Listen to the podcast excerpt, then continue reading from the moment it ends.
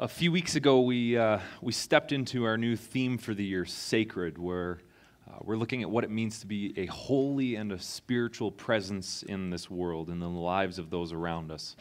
And we kicked off this uh, series by looking at the fruits of the Spirit. And today we come to the, the fruit of peace. Uh, but before we go there, I just wanted to share with you a quick story from uh, a psychology professor he experienced a few years ago. Um, one day in class, psychology students were sitting together, and uh, when the professor came in, he told them that they were going to be learning about the extreme emotions that people with mania experience. And so uh, he, he said that they usually experience opposites in their emotions. And so, looking to one student, he said, uh, What's the opposite of, of joy? And as she thought about it, she replied, Sadness. And he looked to another student and said, What's the opposite of depression? He asked the young lady. And she said, Well, elation, she figured. And then turning to a young man dressed like an Albertan rancher in the back, he asked, And what's the opposite of woe? And the man replied, Well, now, I figure the opposite of woe is giddy up. this, yeah, the wow, yeah, that was, that was, yeah, that's fair, that's fair. Um, Today, we're going to be looking at the fruit of peace. And, and I would argue that peace is something that we value really highly in our culture, right? We all want to live comfortable lives and, and be at peace with both those around us and our, uh, our, our, workplace, our, our, our family lives. Every aspect we want to find peace in in our lives. And yet we experience peace so seldom, right? We, we, we most of the time feel the opposite of peace, which is anxiety and worry. The World Health Organization found that back in 2019, roughly one in eight people uh, were dealing with some sort of mental disorder, and anxiety and depression were the top of that list. Uh, and since 2019, with the COVID pandemic, that uh, the WHO found that the prevalence of anxiety and depression rose by about 25% worldwide. The leading cause of disability in the world is depression. And, and antidepressants, the, the medication sold for depression, is, is on a global scale of about $15 billion. That's only expected to rise in about seven years to about $21 billion. It's crazy how much money goes into us trying to find and experience peace, and yet it's so elusive. Right? While discussions on mental health have been increasing in good ways over the past few years, so have suicide rates and addictions. So, why is peace so elusive? Why do we find it so hard to get? Why, in a country where, and, and hear me out for a second, I would argue we, we live pretty easy lives compared to some of those living in other places, right? We have clean drinking water in our houses. We, we have organizations where if you don't have enough food, you can go to them for help and, and you're fed, right? We have a lot of uh, beautiful things here in this country. We're not led by a, a military who just uses its citizens for gain. So, why are we so anxious? Why are we so worried all the time? So, this morning, uh, we're going to be looking at the fruit of the Spirit, peace, and we're going to be asking three questions and hopefully try to answer them. Uh, but what does God's peace look like? How do we get God's peace? And what are some things that keep us from having that peace? What are some obstacles in our path? So, uh, if you have your Bibles with you this morning, turn with me to Ephesians chapter 2. Uh, we're going to be reading uh, Ephesians 2, verses 13 to 19. Starting at chapter 13 here. But now, in Christ Jesus, you who were once far away have been brought near by the blood of Christ. For he himself is our peace, who has made the two groups one and has destroyed the barrier, the dividing wall of hostility, by setting aside in his flesh the law with its commands and regulations. His purpose was to create in himself one new humanity out of the two, thus making peace and in one body to reconcile both of them to God through the cross by which he put to death their hostility. He came and preached peace to you who were far away and peace to those who were near. For through him we both have access to the Father by one Spirit. Consequently, you are no longer foreigners and strangers, but fellow citizens with God's people and also members of his household. Amen. If, uh, if if I were to get you to close your eyes for a couple moments and you were to spend a second thinking about peace, I'm willing to bet that for most of us, uh, the thought of peace would come across like um, a beach an ocean somewhere where the sand is in front of you, the sun is shining down, uh, the nice, beautiful tropical greenery surrounding you, and the sound of the ocean waves rolling in the background. That's peaceful, right? Because it's a place that's free of conflict, right? We don't have to, laying on the beach, deal with the stresses of work. We don't have to think about that conflicting relationship back home because we're just at peace. But peace is more than just being free from conflict in our lives. The Old Testament term for peace was shalom, and it, and it was more than just a calm tranquility. It was more of a, a wholeness, a completeness, a well being of your entire person.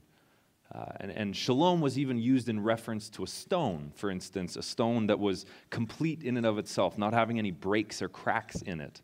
So that's a definition of shalom. Another one used in Proverbs was used to restore a relationship that had been broken down, to bring shalom back to the relationship. So it's not just the absence of conflict, it's, it's rather also the restoration of something back to its state of wholeness. So when something has taken your peace, for instance, we feel incomplete. We feel like we're lacking something, right?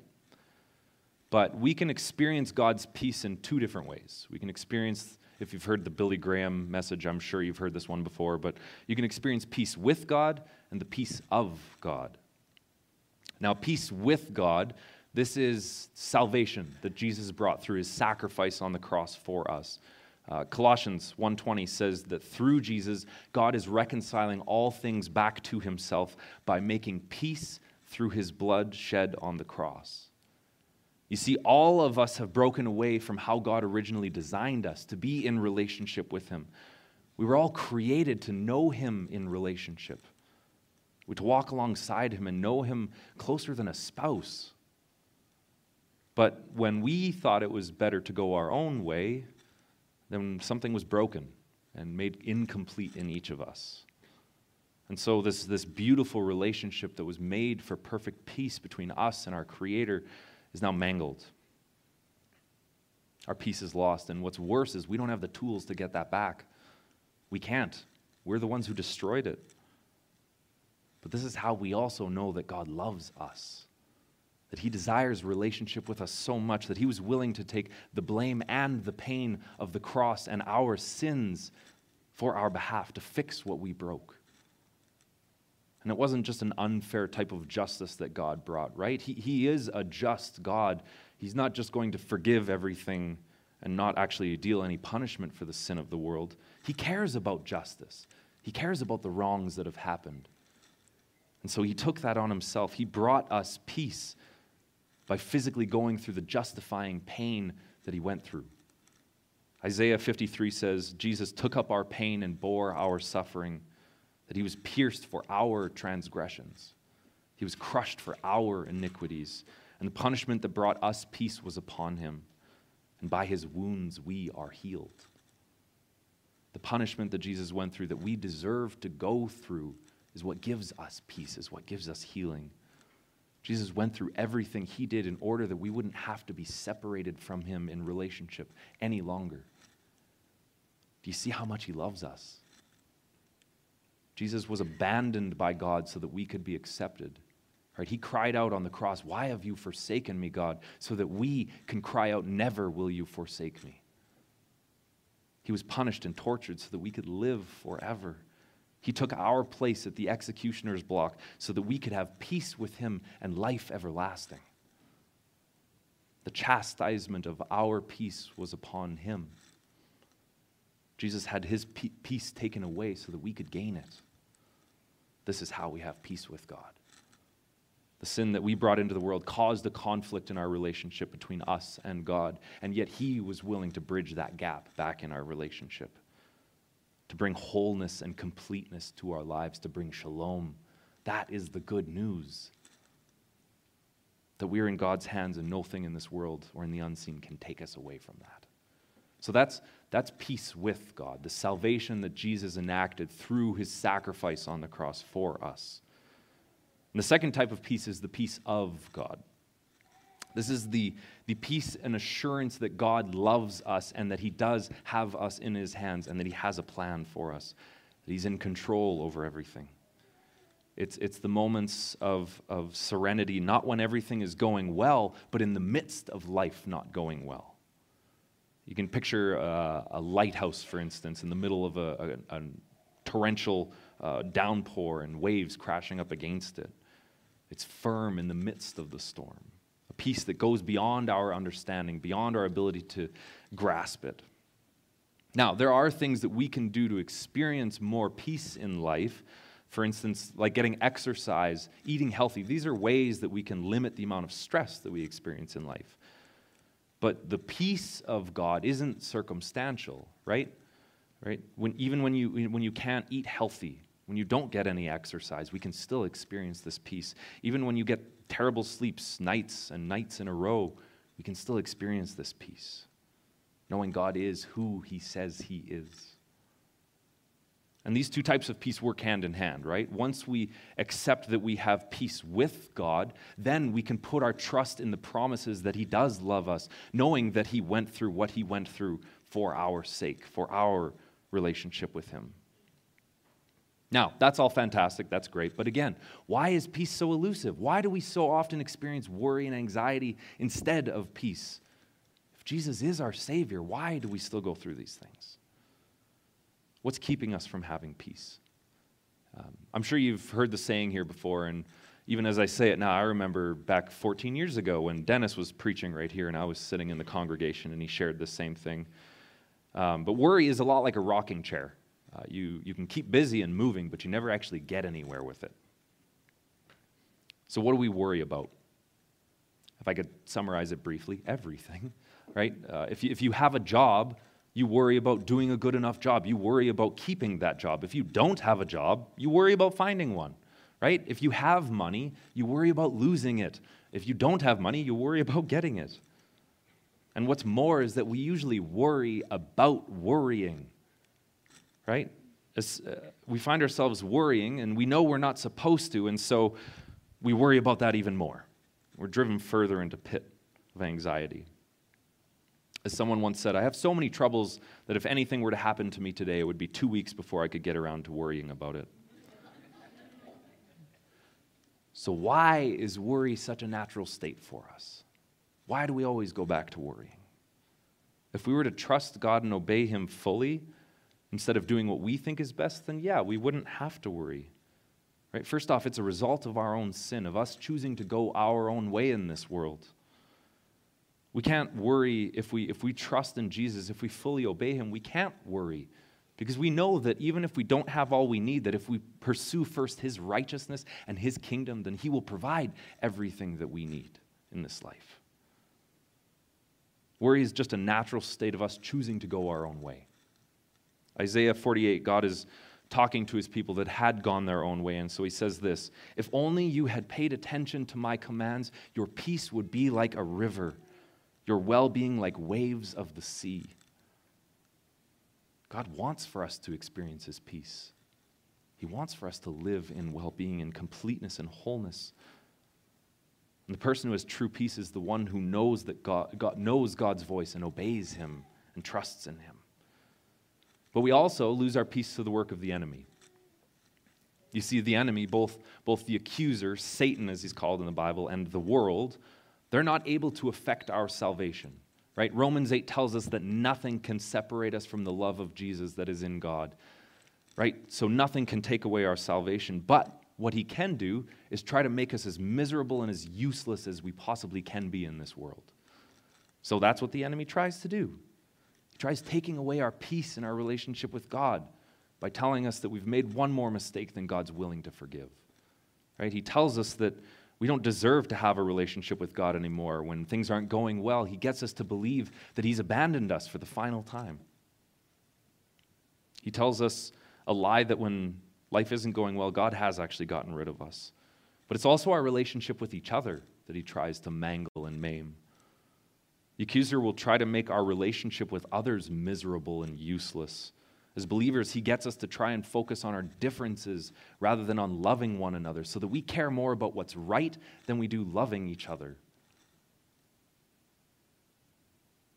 He gets us to gossip about each other, to make fun of each other behind our backs so that we treat people as objects to make ourselves look better instead of seeing the image of God in one another. Now, we also tend to worry, apart from the work of the enemy, we tend to worry just because our minds waver. Right? We, we have difficulty at times holding on to the truth and believing it and continuing to believe it. Sometimes the enemy tempts us away from that. I'll read a, a couple passages to you from Isaiah chapter 26. Uh, verse 3 it says, You will keep in perfect peace him whose mind is steadfast, because he trusts in you. And verse 12 says, Lord, you establish peace for us. All that we have accomplished, you have done for us. The person who has peace is the one whose mind is steadfast, who trusts in Jesus and doesn't waver from the truth there, who doesn't go back to believing that they're worthless, who doesn't go back to believing that God has abandoned them when life gets challenging. The, the, the Greek word for worry is literally made up of two different words to divide and the root word for a mind. So it's literally to have a divided mind is to worry. And the longer you stay on the rocking chair, the harder it is to get off. So God establishes our peace. What do we learn from this? He establishes our peace. We don't just try hard enough to be at peace in the moments that we think we need it, right? But we find our peace in Him. So, how do we get it? How do we do that? Well, not by trying on our own, right? The verse I just said says peace is established for us. But it doesn't mean that we still can't try, right? All of us at points have tried to find our peace in this world in unhealthy ways. We've all tried to find peace but it's only momentary and unfulfilling. It's not lasting. It's, it's the piece of a substance that numbs your mind for a few minutes, a few hours. Others have tried to find it in fulfilling your dreams, trying to satisfy the one goal you've had all your life, only to realize that it's not as gratifying as you thought it might be. We've all tried to find our peace in this world, but the only thing this world offers is a is a maimed and a cheap substitute that fades for peace that puts us back at square one. But if you find your peace in God, that is a lasting peace that will carry you through both the highs and the lows of life. So, how do we find it? Uh, in, in Philippians chapter 4, uh, Paul is writing this letter to the Philippians, and in it he puts I have learned the secret of being content in any and every situation, whether well fed or hungry, whether living in plenty or in want. Um, Paul has learned a way to be at peace regardless of what's happening in his life. But I want to focus on something else there that we usually brush over, or at least I do oftentimes, is that Paul learned the secret of contentment. Lear- he learned how to be at peace. It wasn't something that just came naturally to him, right? He had to learn how to have this type of peace. I want to point out that's a skill he developed that we can develop too. And the verses that, that come right after the ones I just read, or the ones right before this, uh, give us a hint as to how he did that. In verse 6 and 7, he says, Do not be anxious about anything, but in everything with prayer and petition, with thanksgiving, present your requests to God and the peace of God, which transcends all understanding, will guard your hearts and your minds in Jesus. First off, it comes through thanksgiving. Paul doesn't say, when life is great and working well in the ways you want it to, give thanks. He says, in everything, in everything, we are to bring our requests to Him. We are to lay down and submit at His feet the things that are weighing heavy on our hearts and our minds and to thank him that no matter what happens that it is within his will and is good. We can trust that it is. Now it's not thanking him for the bad things that happen to us in life but thanking him that despite what is happening we can trust that he's loving that he's good he's continuing to speak truth that his purpose and his goodness will prevail we thank god knowing that even if we don't receive the thing that we want from him that we're coming to him for that he is good that he can be trusted, and that whatever happens, even if it's uncomfortable, even if it's uncertain, we can still trust that it's within his will and that it's good, and that he's loving us through it.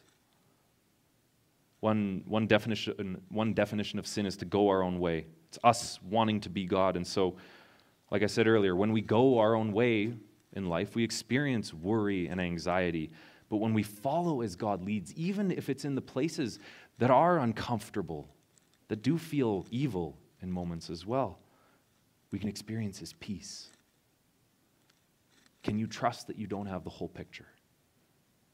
Can you trust that what Jesus is doing is, in fact, good? That he's working good for all the things, or he's working all things for good for those who love him, even when you don't think, think you have all that you need.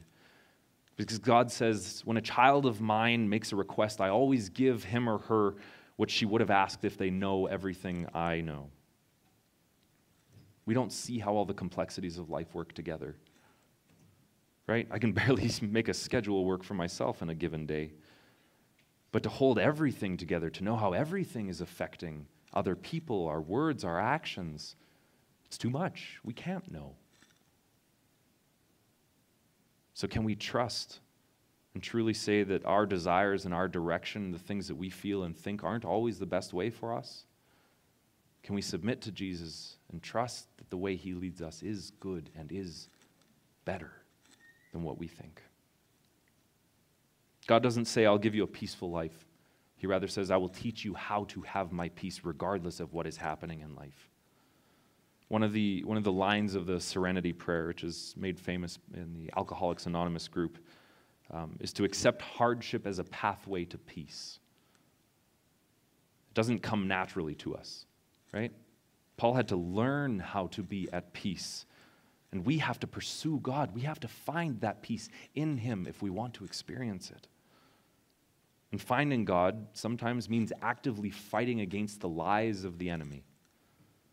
So when we become worried and we think, well, maybe God has given up on me, I made this mistake again, we need to arm ourselves and say that there is no more condemnation for those who are in Jesus Christ. Right? When we're tempted to think that God doesn't love us or that He has actually given up on us, we have to fight and remind ourselves that He loved us so much that He was willing to bridge the gap in our relationship by dying and suffering on the cross for us, to have a relationship with us. That's why the armor of God in Ephesians, we're supposed to arm ourselves with the sword of the Spirit, which is the Word of God. We fight against our very real enemy with the truths that we find in Scripture, the truths that slay every one of his lies. And when we see that all the punishment that we deserved was put on Jesus, it gives us the ability to trust in those promises, knowing that they're good, knowing that we can firmly trust in them. They're a foundation for us. Right? If he did truly die for us, and not, not just die, but it says in Hebrews that it was for the joy set before Jesus that he endured the cross. You think about that, the joy set before him, the joy of having relationship again with you and with me, with us as his church, as his bride. That is the nature of our Creator. And when the enemy works, he gets us to believe everything opposite of who God is, that he will give up on us, that he does not forgive us in moments because we're just being too bad. When we come to Jesus and we ask him for forgiveness, he forgives us.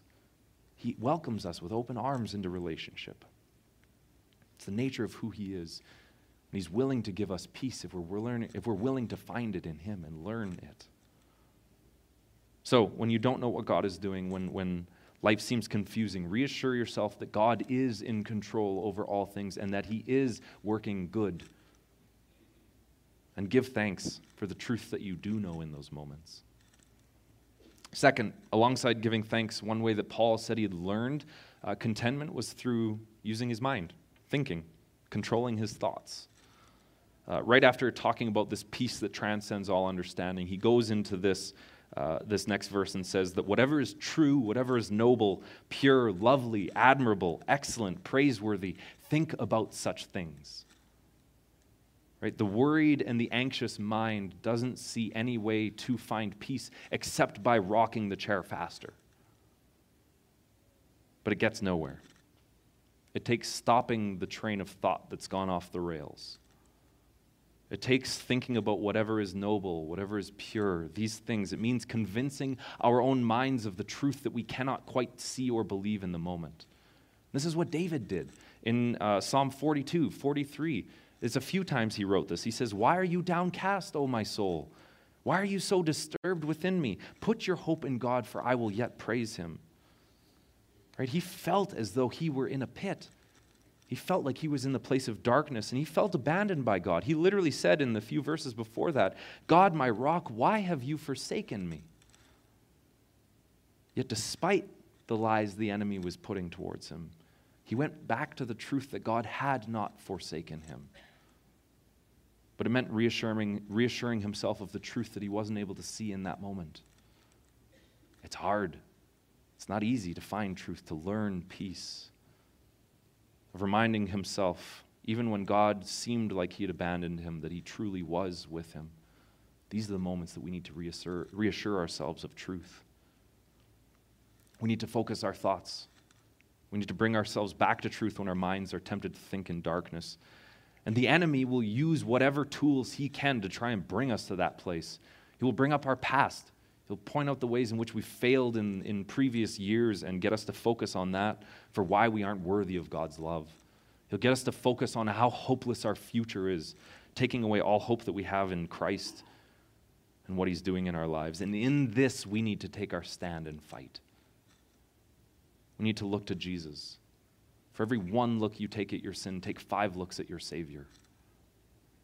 So when you're experiencing worry, when anxiety seems to be taking over, Thank God that He is in control over your situation, that regardless of what you're currently experiencing, whatever will happen is within His will and good if you're willing to trust and pursue Him. And as well to turn your mind away from your worries and back to Jesus, to remind yourself of truth that you're not willing to even accept in this moment. It is hard, but again, it's how we learn to have peace. Just um, if you've fallen back into the rut of worry, I also want to say that don't feel bad about being in that place. If you're starting to get angry, if you're starting to worry yourself back into the pit, it's okay. God puts us in those places at times too. Uh, if, if you remember the story of John the Baptist, he was, he was literally sent as the messenger ahead of Jesus to point to Jesus, to tell everyone, this is the Messiah. And if you remember, there's a story right before he's executed uh, he's brought into prison, and, and as he's sitting there in this cold, dark cell, he sends messengers out to Jesus. And he asks them, and th- he encourages them to t- ask Jesus this question. He says, Are you actually the Messiah, or is there another one to come? John the Baptist, Jesus said of him, There is no one greater among men than John. That man, he had doubts and worries. He doubted his entire purpose and existence in life. He was put into a place where he doubted these things as well. When we fall into those places, perhaps God has led us there. Perhaps He's put us there to help us learn to trust more in His love for us and the things He's doing, to trust that He is still good. But we will be put into moments where we forget these promises. Right? It's easy right now. We're all sitting in the comfortable pews with, uh, surrounded by people that we love but when it's, when it's five in the morning and you haven't been sleeping again, when, when that coworker is ragging on you for that thing that you already feel bad about, whether the anxiety just won't let you think normal thoughts, it's in those times that we forget. But we can still find peace in Jesus through those. The peace Jesus offers isn't just for our quiet times or for even just the raging seas that we face. His gentleness and his mercy and love for us to give us peace is, is, is good to both situations. So, what will it take for you to pursue peace? Does it mean giving up the, the thing that you've been finding meager peace in? Does it mean memorizing a few verses of Scripture, the ones that you're more prone to forget in the times when they're darkest? Does it mean spending more time meditating on Jesus or thanking Him? For each of us, it might be a different practice, but there is only one name under which peace can be found, and He is the Prince of Peace. This morning, uh, we're going to be celebrating communion together. And I'll just invite the worship team to come on up at this time. But as, as we eat this meal together, I'd encourage you to remember the sacrifice, or we, we do this in order to remember the sacrifice that Jesus gave for each of us. Right? And as we eat this meal, we do so in remembrance that as his blood was poured out, that we were filled with his spirit. That as his body was crushed and broken, and as he was killed, we are given life. So, as, as uh, you come forward and take the elements, uh, the band will be playing some music. again, if you want to come up as an individual or as a family, you can do either way. Um, but I'd encourage you, as, as you go back to your chairs and spend some moments in reflection, I'd encourage you to spend some time reflecting on why it was a joy for Jesus to endure the cross, why he wanted relationship with us so much that he was willing to do the very worst, that he was willing to go through the very worst and take on what we were supposed to experience, why he willingly went to his own death for our sake. So I'll pray for us, and then you can come forward to receive the elements. Let's pray. Father, we thank you for your goodness to us. We thank you for your faithfulness, that you walk alongside us in every season of life, God. And though we change, you don't. When, when our feelings and thoughts change and, and are, are prone to just be um, carried by the winds, God, of the worries that we face, we pray for steadfastness, that you would give us a peace in you, an assurance in you that will last us through these storms. But Father, help us to do what we can to learn this peace in you. Help us to find our contentment in you. God, for the ways in which we find peace in other things, I pray that you would give us what we need to find that peace in you, to help us overcome that step. Father, for those who need to spend more time with you, I pray that they would desire that within them. But Father, in all these things, we thank you that you are working, that you are good, that you love us, that you care for us. So, Father, we ask that you continue the work in us that you began. And Father, as we celebrate this, we thank you for the, the sacrifice that you made for us, that we might be made whole through your brokenness. So, Father, we ask for your strength in our minds and in our hearts, not to lose heart, not to become unwavering and focused in our minds and thoughts, but to be focused on you, the author and perfecter of our faith. Thank you for the things that you are doing and working in us, God. Amen.